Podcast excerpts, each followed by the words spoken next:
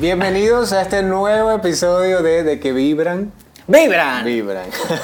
Muchísimas gracias a Gracias. todos los que nos están escuchando Gracias. en Spotify o en Apple Podcast, los que están conduciendo sus vehículos, están, eh, no sé, haciendo oficios en casa. Y para los que nos están viendo y se preguntarán, bueno, pero ¿quién es esta persona y qué pasó con Juan? ¿no? Este, este es Juan, solo que él decidió ir por un cambio de look sin consultármelo, sin consultar Da, la bueno, imagen, pues.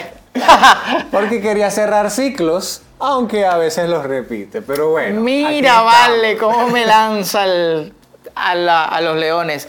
Oye, si abriste este, este episodio es porque seguramente cuando estabas chiquito te- o chiquita te preguntaron, ¿qué quieres ser tú cuando seas grande? Y tú decías, yo quiero ser actriz, cantante y doctora. Tú sabes que yo, yo decía, quiero ser médico, porque para ese momento yo estaba muy chiquito, había una prima que estaba empezando la universidad a estudiar medicina, ¿no? Y era como el orgullo de la familia, o sea, está estudiando medicina y además tenía las mejores notas. Y yo decía, wow, quiero ser médico como ella. Hasta que vi por primera vez la sangre salir de mi cuerpo, me desmayé y yo dije, esto no es para mí. No, es para ti. Pero para los que sí creían que el arte era para ellos cuando eran niños y terminaron siendo abogados, ingenieros, eh, contadores públicos. Contadores públicos o es, ese tipo de, de profesiones que posiblemente ustedes crean que se alejan del arte, pues este episodio es para reconectar con eso y para entender cómo el arte sana y cómo te puedes Claro. descubrir a través de ella y cómo puedes eh, vivir un mundo distinto y relacionarte con ese mundo a través del Porque arte. no necesariamente tienes que ser artista para conectarte con ella o para inspirarte o para ser más creativos en, en- en sus trabajos o en sus profesiones. A Omar cuando era pequeño, le pre- cuando le preguntaban qué quería ser cuando sea grande, él decía que quería ser astronauta, bailarina y actriz. Por lo menos la última ya la tengo. Me Va. falta ser bailarina y astronauta. El checklist. Que ojo, astronauta me encantaría algún día. ¿Por qué no? Nunca es tarde, ¿no? Hay personas y posiblemente, bueno, no sabemos si eres una de ellas o no, pero eh, creen que el arte es, es distante del ser humano o que solo ciertos seres humanos pueden desarrollar habilidades para el arte. Y la verdad de todo esto es que no es. Por el hecho de ser un ser humano ya tienes capacidad para desarrollar arte. Que yo creo, y corríjanme si no es así, ok, por aquí, por aquí, por aquí. Eh, el ser humano es el único animal que tiene la habilidad de poder comunicarse a través del arte. Sé que hay pájaros, por ejemplo, que utilizan el performance para, por ejemplo, el pavo real, ¿no? Que utiliza aquellas plumas increíbles Y- para... y se para impone, ¿no? Y, y es un arte, o sea, tú ves el pavo real elevar sus plumas y entonces parece una pintura, parece un Total, cuadro. total. O, o- o ese mm, como ritual de cortejo y de apareamiento que tienen los animales puede ser interpretado como un performance, pero también tendríamos que caer en definir qué es el arte. Pero inclusive cuando ves eh, a los pájaros danzar, ¿no? Cuando se mueven todos al mismo tiempo en el cielo, eso es una expresión de arte. Están bailando, ¿no? Y, y cómo se sincronizan unos con otros que, que siguen los mismos movimientos, que, que generan estas ondas en el aire que- que hacen formar como hasta un mismo cuerpo, ¿no? Cada uno de ellos. Exactamente. Bueno, el la- arte está en todo, porque al fin y al cabo, eh, para definirlo básicamente, es una expresión ¿no? de- de- del ser, de estar vivo. Es una expresión de lo que va- vayamos sintiendo. Y grandes ideas se han manifestado a través de los sueños. Y historias, sagas, películas, pinturas, les llegan a las personas como un impulso eh, eh, soñador, como un impulso imaginativo, lo sueñan, se despiertan, lo escriben y de ahí nacen grandes, grandes historias. hay una capacidad artística que tienes innata y que se desarrolla a, a tempranas etapas de tu crecimiento y que luego, bueno, por condicionamiento, por, por falsas creencias, por, por el entorno, nos empezamos a olvidar de eso. Pero resulta que el arte ha llegado a ser hasta terapéutico. Es decir, la ciencia ha utilizado el arte para poder sanar y curar, ¿no? Esta, la ciencia moderna, estamos hablando de, de la ciencia occidental, pero es que la milenaria también lo ha hecho. Eso es lo lindo también, ¿no? Como entender, mira, Alejandro Jorodowski, que quienes no lo conocen, vamos a dejar aquí en la descripción como, como eh, el tipo es brillante, es un filósofo y es un artista, es cineasta, tiene algo que se llama la psicomagia, que es como una forma de terapia eh, que es, te explota la cabeza simplemente porque mezcla como humor negro, pero también con experiencia física y mental y psicológica y... Claro, es, este, es, este genial. Cineasta conocido particularmente por, por, por trabajar muchas simbologías y generalmente genera en el público esa, esa incertidumbre de lo que acaban de ver. Como que, ¿qué? Cuando, cuando ves eh, uno de sus proyectos, lo que ve uno puede ser totalmente lo opuesto a lo que ve el otro. Exactamente. Entonces él dice que el arte se conecta con la magia. Mm. Están relacionados desde el principio de la historia, desde que, desde que en las cavernas pintaban eh, los animales y la cacería, implicaba ver eh, esa representación artística, algo mágico que los invitaba a, a, a, cazar, a, seguir viviendo su vida, ¿no? Eh, el arte egipcio también, las esfinges, las esculturas representaban algo mágico, algo esotérico para ellos, algo espiritual. Es decir, que, que a través del ejercicio del arte podemos también nosotros conectar, conectar con la espiritualidad. Exacto, porque es como hablamos, si, si nos conectamos con nuestra intuición y al mismo tiempo reconocemos nuestras emociones y al mismo tiempo nuestros pensamientos y las ponemos todos en, en sincronía, es donde nuestra creatividad puede trabajar al máximo. ¿No? Absolutely. Mira, hay mm, muchas cosas la, idea en este episodio es como empezar como a hablar de herramientas que podemos utilizar del arte para salir de un problema, para algo que te esté agobiando en este momento, para, poder sanar tu relación con el dinero. Hablo de la psicomagia porque, porque es una terapia maravillosa y, y, hermosa que sí realmente te permite como sanar cosas desde espacios muy locos, ¿no? Que él te invita a, a explorar. Pero también eh, particularmente, bueno, nosotros que, hemos explorado el arte dramático y que somos actores y, todo el rollo, eh, nos hemos dado cuenta que incluso la actuación está al servicio también de la ciencia y de la psicología, con aquello de la, por ejemplo, del psicodrama, que no es más que una terapia en donde los mismos pacientes eh, interpretan como una obra de teatro sus problemas para que los puedan ver y distanciarse de ellos. Exacto, es como lo que se hace en las constelaciones familiares de presentar un problema eh, de algún individuo, eh, presentarlo, eh, colocarlo en el campo y seleccionar a las personas que interpreten o sean parte de esa situación de acuerdo a las personas que sean necesarias para, para, poder ver el problema desde afuera, ¿no? Y que esta persona que está lidiando con esta situación pueda entenderlo desde otra perspectiva. Exponerte al arte implica también eh, un ejercicio de autoconocimiento. Y cuando hablo de exponerte, no me refiero a que lo hagas si no quieres o, te, sientes eh, como incómodo todavía en abordarlo. Pero el hecho de exponerte a un hecho artístico puede despertar en ti reflexiones y también como emociones o, procesos de sanación que se pueden empezar a abrir. Eh, necesito echar este cuento muy rapidito, posiblemente a alguien le ha pasado. Yo sentí que a mí el, el tercer ojo se me abrió y yo no sabía ni siquiera que existía el tercer ojo.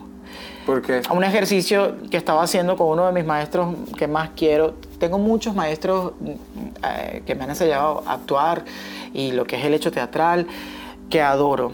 Pero particularmente él, que fue uno de los primeros de los que yo me permití como abrirme y decir, ver, sí, o sea, necesito esto en mi vida. Él se llama William Goite también voy a dar sus datos porque tienen que conocer su trabajo maravilloso. Él hizo un ejercicio. Era un taller para dramaturgos, para directores y para actores. Y yo me fui como por el, como director, ¿no? Entonces, luego él determinaba quién quería, no sé, quién iba a ser o cuál era la sugerencia, ¿no? Mira, tú yo creo que preferiblemente lo haces más como director y tú lo haces más como actor y tú lo haces más como dramaturgo. Él empezaba como a medir a través de un ejercicio cuáles eran nuestras aptitudes innatas. Él hizo un ejercicio, cuando yo termino de hacerlo, yo no me acuerdo qué ejercicio fue. Pero él me dice estas palabras, él me dice, te creí, pero también creo que eres más actor que otra cosa. Solo que, y escucha esto, te da miedo escucharte a ti mismo. Cuando él me dijo eso, yo sentí que aquí la frente se me destapó y sentí como en un cambio. Te estoy hablando que hace, hace, fue, hace muchos años y yo no, no tenía conciencia ni de energías, ni de, ni de que vibran bien, ni que nada de esto. Yo sentí que el, todo el ambiente, y sí que... Como que llegaste a ese momento preciso para escuchar Sentí el sonido de un gong y empecé a llorar.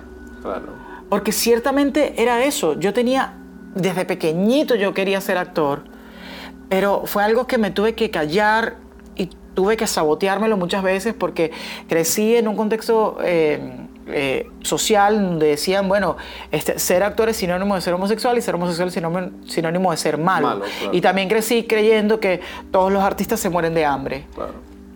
Cuando una carrera. Esa, o sea, muchos, muchos muchas creencias limitantes, mucha toxicidad con respecto a eso, que me hacían a mí, o sea, cero, no quererlo, hasta que, bueno, eventualmente la naturaleza puede más que uno y, tú empiezas a soltar todo y el mismo universo empieza como a, ponerte como esos maestros delante de ti para que abras. Y a partir de ahí, Omar... A veces no, pero sí. A partir de ahí, eh, yo, la imagen que tengo es como que sí yo anhelé tanto esto que cuando me permití escucharme a mí mismo, gracias al, a la voz de mi maestro William, siento que como con un bisturí muy delicado abrí una membrana que estaba en el cielo y empezó a caer todo. el, el universo como me dijo, ahora sí estás preparado. Y a partir de ahí no paré, no paré y empecé a hacer obras de teatro y musicales y, comerciales y cada vez era un reto más difícil que el otro y empecé a, generar como toda esta ola energética donde yo me encontraba haciendo pleno con el arte que había yo conectado a hacer. Y, eso llevó eh, consecuencias de transformación de vida radicales, ¿no? Ahora, ahora es parte de mi personalidad. Eh, el arte se ha vuelto parte de mi personalidad a pesar de que la tuve replegada o guardada durante muchos años. Tú sabes que a mí me pasó, podría decir que algo parecido. Pasa es que también crecí con, con, con ese miedo ¿no? A, descubrir, a intentar estudiar eh, el arte o como carrera o, o, como, o como una forma de, de, de vida, ¿no? Siempre tuve cercanía con ellas porque, bueno, mi mamá era una eh, mujer muy creativa, hacía cuadros en relieve. Cuando me tuvo en su barriga, eh, fue uno de sus mayores momentos donde hacía manualidades. Entonces creo que el arte, desde que estaba en la barriga, estuvo acompañándome incluso para estudiar. Yo estudié arquitectura y para mí era, era, era un reto poder llegar a la universidad y estudiar arquitectura porque mucha gente consideraba que la arquitectura no era una carrera que, que, que era para hombres eh, homosexuales, que no, no era una carrera que te iba a dar dinero, que entre otras cosas, ¿no? A pesar de que es una carrera maravillosa. Ajá. Entonces pasé por eso, fui a la universidad, estoy estudiando arquitectura y todavía mis ganas por entrar en un taller de teatro estaban. Hasta que di con mi primera gran maestra, Claire Hernández, que ella da un taller de teatro basado en el método de Strasberg. Entonces, claro, para mí era no solo entrar al teatro, sino aprender de técnicas, conocer eh, de qué formas eh, educarte y transformarte para, para, para adentrarte ¿no? en este mundo del arte, del teatro. Ajá. Y un ejercicio en particular, recuerdo que teníamos que exponer una situación imaginaria, ¿no? Una situación en la que tomábamos una decisión y nuestro, y nuestro entorno estaba en desacuerdo. Para, para mí en ese momento era un secreto que yo estaba haciendo teatro. O sea, nadie sabía que yo estaba en un taller de teatro porque además era paralelo a, a, la universidad. Entonces en este ejercicio imaginé la situación de cómo mi familia se entera de que estoy haciendo teatro, ¿no? Y qué conlleva eso. Yo recuerdo que estaba asustado, estaba nervioso por, por exponer esto. El salón estaba frío, helado, y en eso entro, me siento enfrente de todos y tenía a, a mi maestra de frente. Y dije, bueno, o sea, aquí es, ¿no? Todos, todos estaban así como que, bueno, a ver, muéstranos, ¿qué tienes, no? ¿Qué tienes para contarnos? Ya. Y ahí expuse eh, mi trabajo. Recuerdo que estuve muy conmovido porque por primera vez estaba tan expuesto y estaba hablando como desde una vivencia muy personal. Entonces era ver cómo todos se conectaban con mi historia y podían conmoverse, ¿no? entenderla, escucharla. Y ahí aprendí y entendí que no solo encuentras un camino, sino también encuentras una tribu, encuentras, encuentras gente que habla tu idioma, que te entiende, que no te juzga y que aprende de ti. Porque eso es lo más lindo del arte, que, que cuando entiendes que es una expresión de uno mismo, aprendes de otros, desde sus experiencias personales. Y ahí inicié un camino también de eh, aprendizaje, de talleres. Me vine para acá, fue, fue la primera razón por la cual me vine a Estados Unidos, ¿no? para seguir mis sueños, mis, ganas de crecer como artista. Y bueno, entre otras cosas.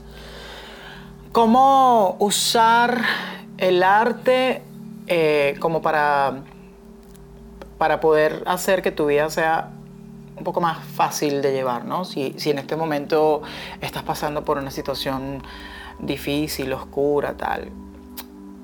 Tenemos rato como hablando del, del dinero, en, en, el primer episodio hicimos mucha mención a él, pero ese tema también venía porque hablábamos de las creencias limitantes. Y lo importante de poder conectar con algo es entender qué es lo que nos está desconectando con eso particularmente con el arte, si crees que no tienes actitudes artísticas, eso ya es una creencia limitante, porque todo ser humano, simplemente por su composición, ya está dispuesto al arte. Em, y entender que, que el arte te conecta contigo mismo y que puede ser meditativo y que puede ser sanador sea cual sea como la, vertiente que quieras explorar, es, algo, es algo que te tienes que permitir.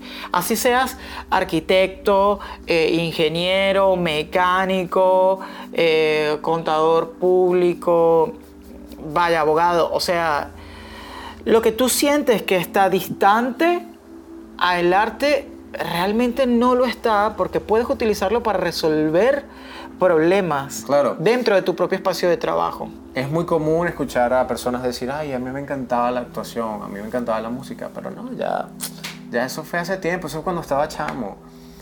Y entender que nunca es tarde para aprender nuevas cosas, para, para permitirte seguir ese camino que de niño lo reprimiste porque la situación te hizo hacerlo, ¿no? Como, ¿por qué no? ¿Por qué no?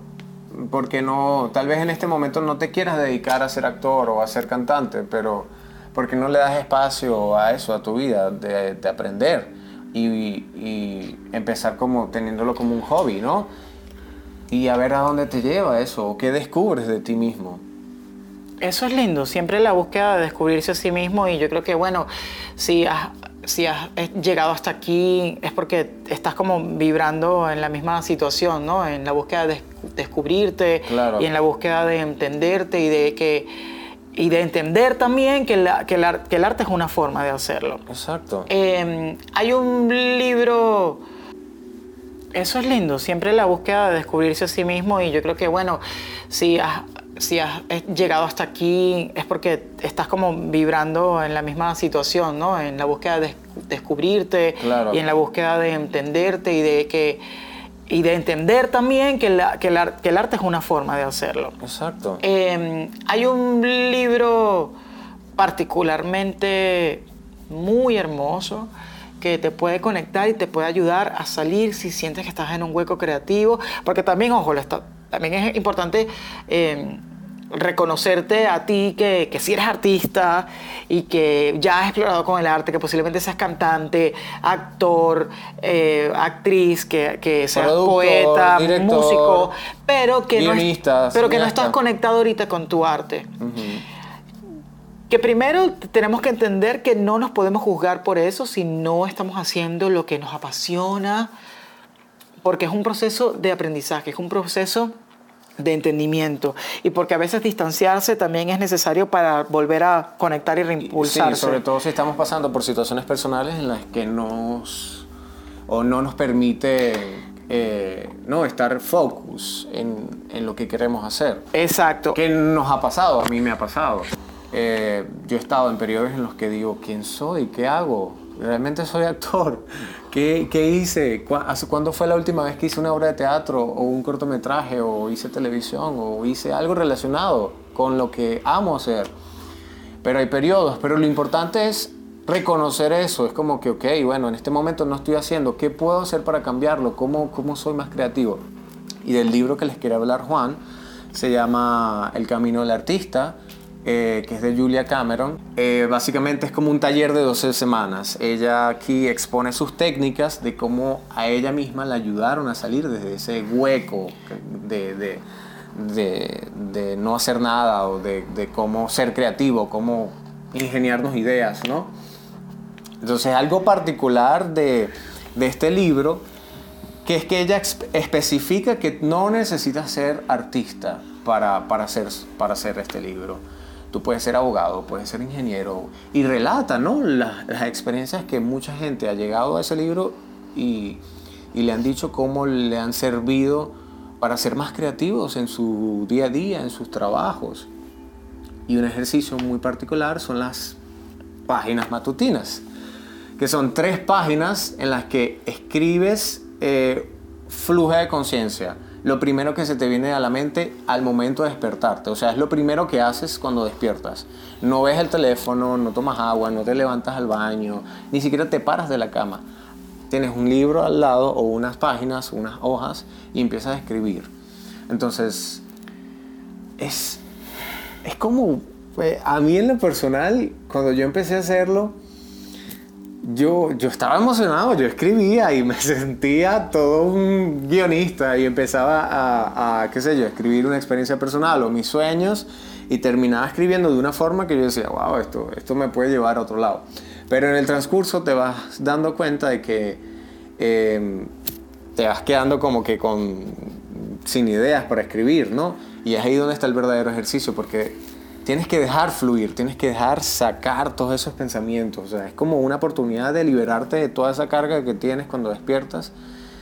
Escribir lo primero que se te viene a la mente. Habían días en donde yo escribía universos de palabras, puras palabras que no tenían sentido, pero eso me llevaba a escribir algo que terminaba siendo eh, creativo. Eso es algo que pueden aplicar desde ya, no tienen que comprar el libro para aplicarlo.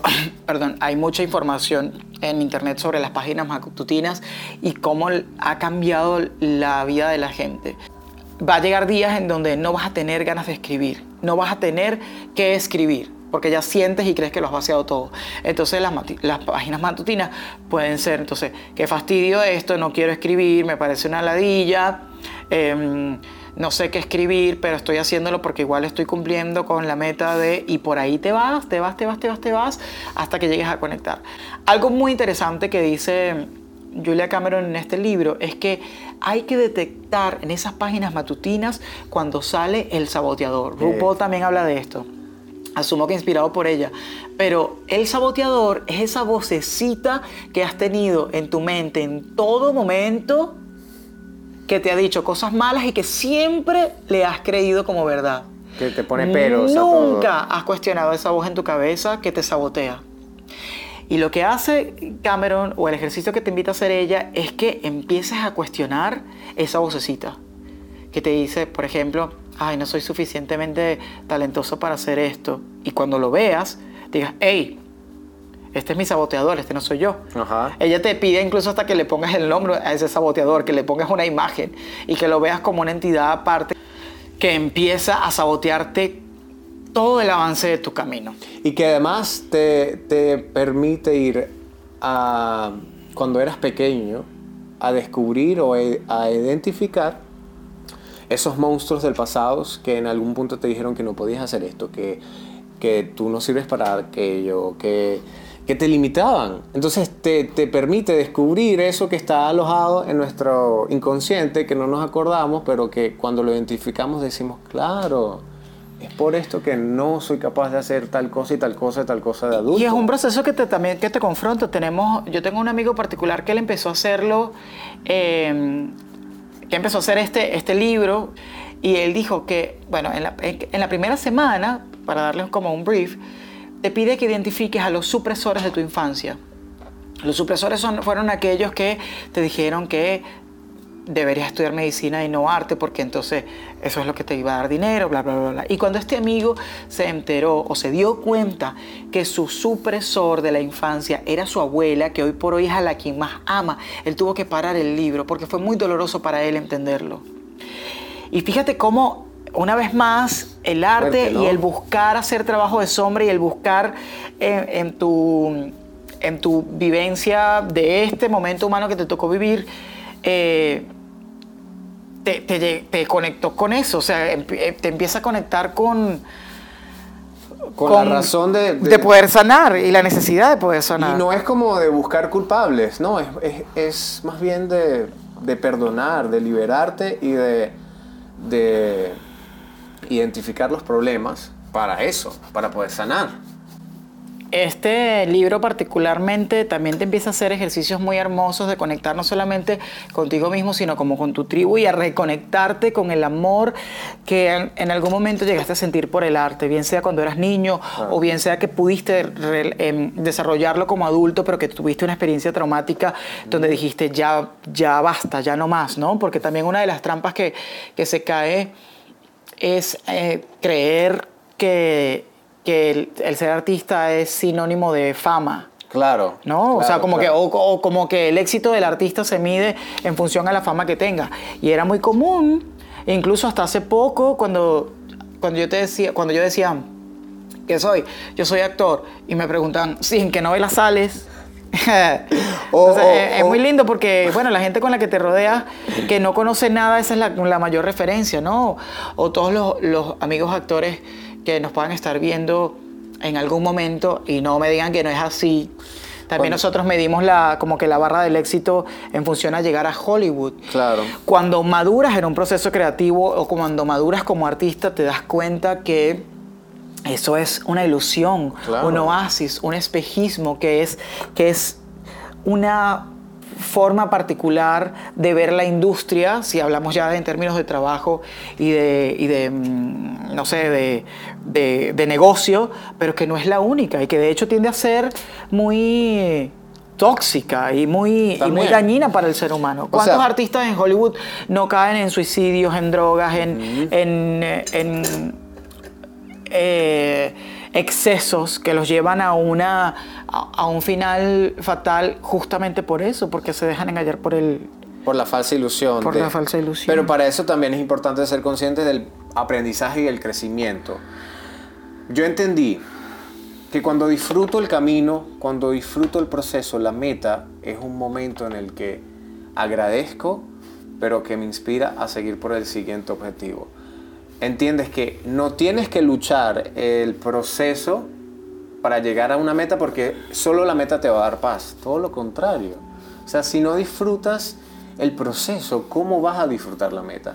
Entonces va a pasar que cuando llegues a donde quieras llegar, te sientes igual que cuando empezaste. Entonces, también es importante no limitarnos, ¿no? Porque es curioso que a veces la gente pregunta, mira, ¿y tú cómo, cómo sigues con el modelaje? porque al ¿Qué modelaje? porque al mismo tiempo lo relacionan con eh, actores, ser modelo y ser modelo ser famoso. Ah. Entonces es eso, no, no, no limitar una cosa con, con, con ese falso concepto que tenemos de lo que es el arte. Si bien muchos artistas tienden a alcanzar la fama, ¿no?